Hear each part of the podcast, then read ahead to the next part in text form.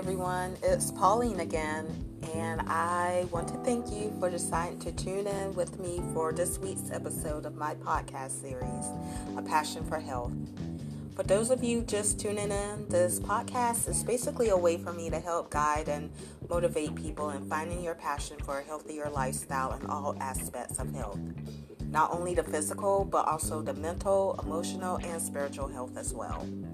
And I'll do this by using my personal observations, advice, and knowledge gained from my personal experiences I've learned along my own health and life journeys throughout the years and am still learning. Now, before I get into this episode, I just want to give a little disclaimer. I am not a medical professional, nor am I a certified fitness trainer. The views, opinions, advice, and tips that you hear from this podcast series are from what I've gained from experience and research throughout my own personal health and fitness journeys.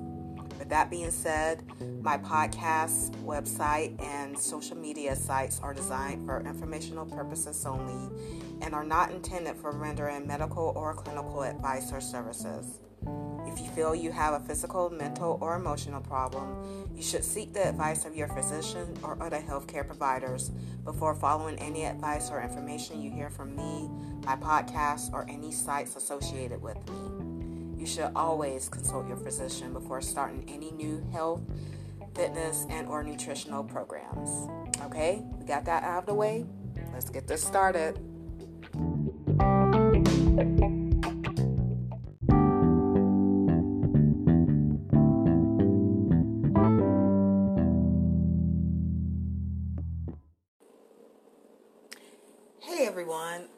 Am back from my mini hiatus. I think a little bit sooner than I announced. Uh, for those listening in who know me personally, y'all know that I tend to go off the radar every now and then when I do not want to deal anymore. When I don't want to deal with people, whether it's people in person, people by text, people by social media just I don't want to deal with people.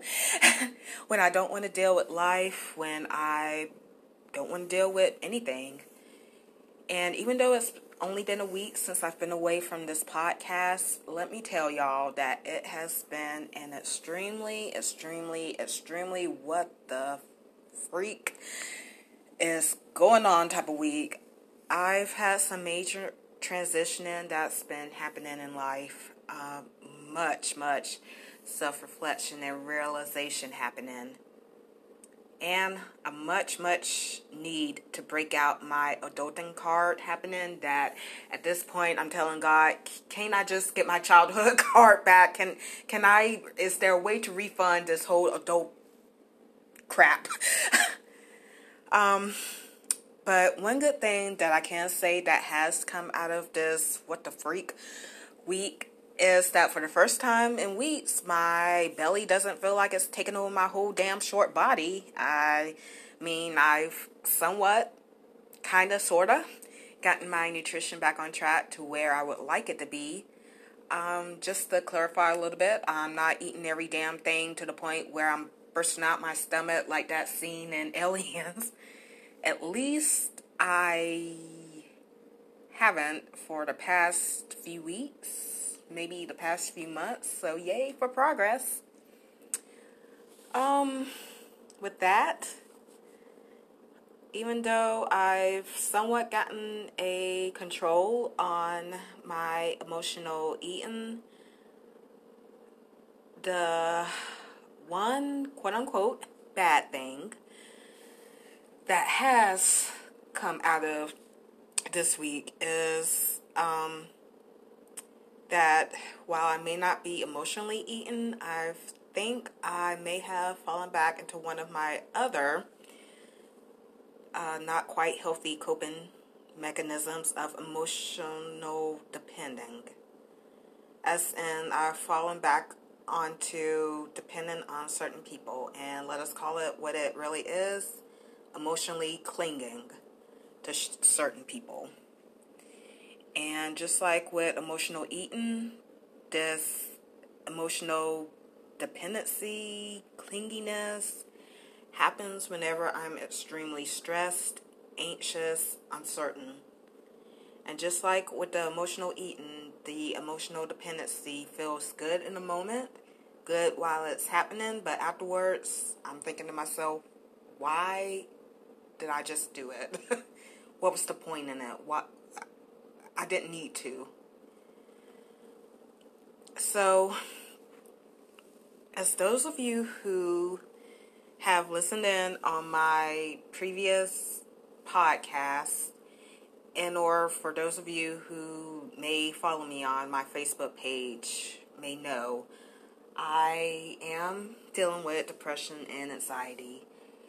And for those who have never experienced every either one, it is seriously a balancing act, just like with pretty much everything else is in life. Everything is in health as far as trying to cope and manage it. And as a re- as a social worker, I've read, I've researched, I've studied about mental health illnesses, particularly depression and anxiety, because in the line of social work I've done, those are the two most major ones that I've seen. Um, I've dealt with clients who were living with mental health illnesses, but I have to say that it is so much different when you're the one, you're the person, you're the client who's going through that personally. So, um, just to catch you up to speed, this past week, like I said, has been a hell of a week. Um, I have been having a hard time motivating myself to get out of bed and to get moving. I'd get up, do something that typically would in the past, before all of this had been going on, um, would get me in somewhat of a mindset to want to at least start my day. Like uh, some breakfast, a cup of coffee, just making out a little list to plan my day.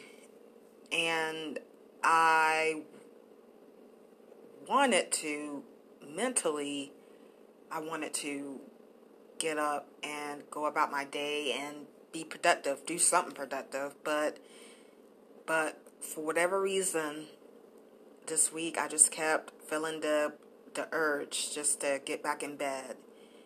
Even when I did finally convince myself to get up, an hour or so later, I would just start drifting off and heading back to that bed. And this Friday morning was the absolute worst. In the past, um, there have been times when I felt not only physically and emotionally and mentally tired, but this time I felt emotionally and mentally dead, numb, like not feeling anything at all. I don't know if it was because of the new antidepressant medicine I was on, and I did do some research and I read that some antidepressant meds, especially SSRIs, um, selective serotonin reuptake inhibitors, uh, which is uh, the class of medication of the drug I was prescribed, may make a person feel worse as they're beginning the stages of treatment before it makes them feel better. I don't know it was if it was because of the drugs or if it was because I was stressed out about some decisions I had to make regarding some life transitions I'm making or if it was because I was PMSing or if it was just everything combined. All I know is I hated that feeling and I know that at the moment I didn't want to feel that feeling and I never wanted to feel that feeling again. So I have to admit that that feeling that that feeling was scaring me because I have never felt anything like that before. That complete lack of motivation, that emptiness. So, the first thing I did when I finally had enough energy to want to do something was to reach out to one of my most awesome friends who has been with me and who I've opened up to almost more than anyone outside of my immediate family. And I have no idea what I was thinking when I sent her the message, but I texted her to not to panic. But if she doesn't hear from me or see any posts from me on social media for the next two days, to please promise that she would check in on me. And after I sent that, I was I was just thinking to myself, maybe I um maybe I'm acting a little bit out of line. Maybe I shouldn't have sent that, or at least not sent that like that. and of course, I, I'm not able to take it back. And of course, she's texting me back, What the hell am I talking about? Do I feel like I'm not going to make it through the weekend due to the depression? If so, I need to see someone immediately. Am I sick? If, I, if so, I need to go to the doctor um, because that is a lot to put on someone. And I responded, I apologized. I told her to never mind. I'm sorry. Just forget I said anything. And of course, after I sent that, she's calling me and tells me just talk to her. You know, she's listening. And at that time, I wasn't in the right mindset to properly put into words everything I was feeling at that moment that caused me to feel that way, that caused me the need to feel like I needed to send a message like that to her. So mainly when she asked me to just talk to her, I just started crying and babbling out something, responding somehow, saying something whenever she was asking me questions. And she was just the person that she's always been and was just caring and compassionate and listening and awesome. That's all I can say about her. But anyway, so um, when I finally got myself together and looking back at that experience, I have been thinking to myself that as wonderful and amazing as she had been in that moment and in many past moments, I didn't want to I didn't want to do that to her. I didn't want her to feel whatever she was feeling when she received that message from me. When she heard me just break down crying and I didn't want her to feel that then and I don't ever want her to feel that ever again. I didn't want to place any burden on her.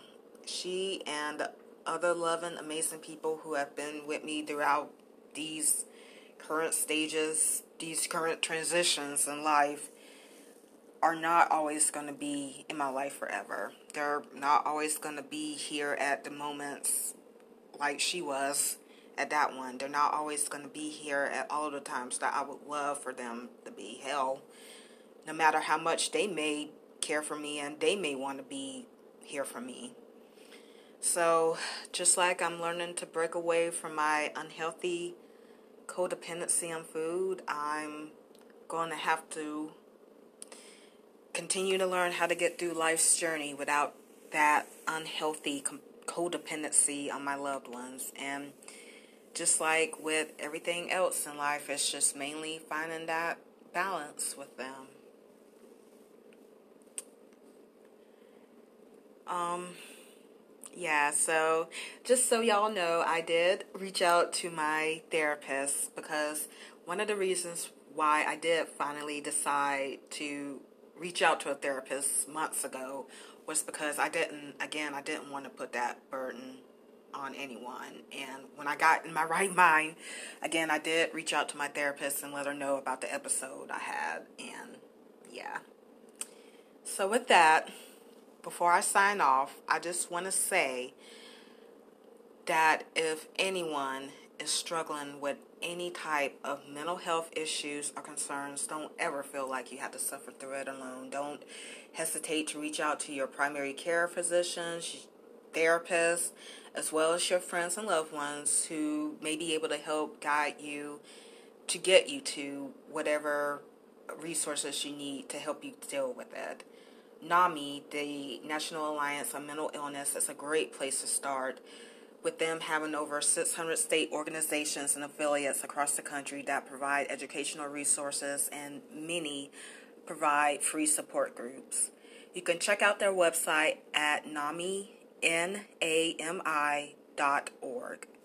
If you or someone you know is in an immediate crisis situation, NAMI has a free crisis text line available in which you can text NAMI at the number 741-741 in which you can connect with a trained crisis counselor to receive free 24-7 crisis support via text message.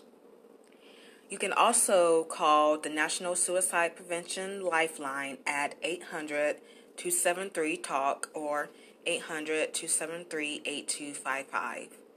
You can call the Lifeline for whatever crisis you may be going through, whether it's suicide or not, and they will connect you with a crisis center in the Lifeline network that's closest to your location.